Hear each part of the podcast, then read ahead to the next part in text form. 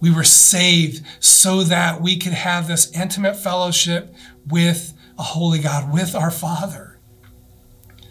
Have you thought about what a privilege it is to come before your Holy Father and to talk to Him?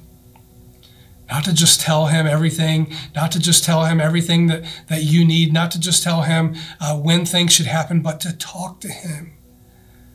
To share with Him how you are feeling, to, to share with Him how much you love Him to, to share with him how thankful you are, to praise his holy name.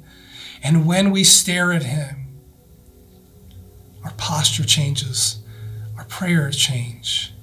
Family, he desires to spend time with you.